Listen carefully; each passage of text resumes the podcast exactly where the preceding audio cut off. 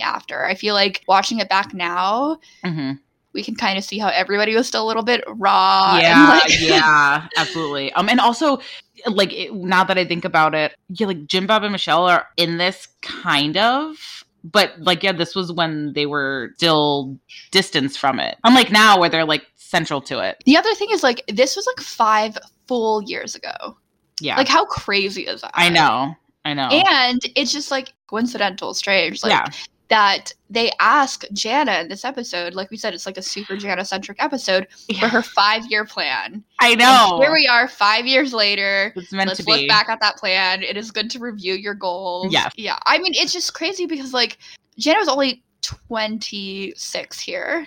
Still She's 31 young. now. Yeah. But like even at 26, I feel like everybody thought she was like so fucking old for like not being married. Yeah, because like she's the oldest sister, and then her younger sisters are, you know, slowly but surely marrying off, and so in their eyes, it like makes her seem even older and Right. spinstery, which is so Yeah. fucking ridiculous. I yeah. know, which is like weird watching it back now. Like these girls are like legitimately young. Jessa's Yeah. 23 here. Yeah, and she's yeah, she's the newborn baby.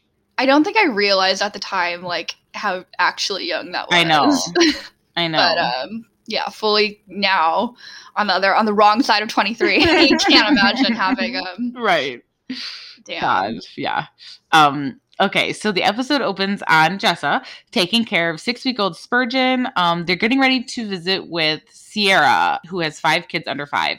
So I think a lot of people in the fandom know Sierra is like a family friend. She did a lot of the Duggar baby showers and events like that for a while.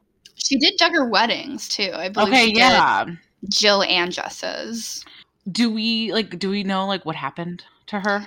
How she fell off? uh, uh, there's we don't know exactly what happened to her, but there's a lot of mystery around Yeah. what, why, when, like how did this all go down? Basically, she has like disappeared off the face of the Yeah. earth, off the face of this counting on universe. and it watching this it's kind of sad because this as said like she had gotten really close to sierra like within like recent years and you know she was like a, f- a real friend outside of the family who's not a sister Yeah, she was Yeah. a real friend, but there was always like a pointed thirstiness to this one. oh yeah you yeah, know? yeah, like yeah, she was always like much too Mhm. happy and enthusiastic to be on camera to Sure. be planning this wedding these weddings and there's been a change in her just from what we've seen off instagram it seems like i don't want to say she went off the deep end because she was like already there Yeah, to yeah. begin with but like everything just like intensified. She's super young. She, now she has seven kids. She's 31 she has Mhm. seven kids.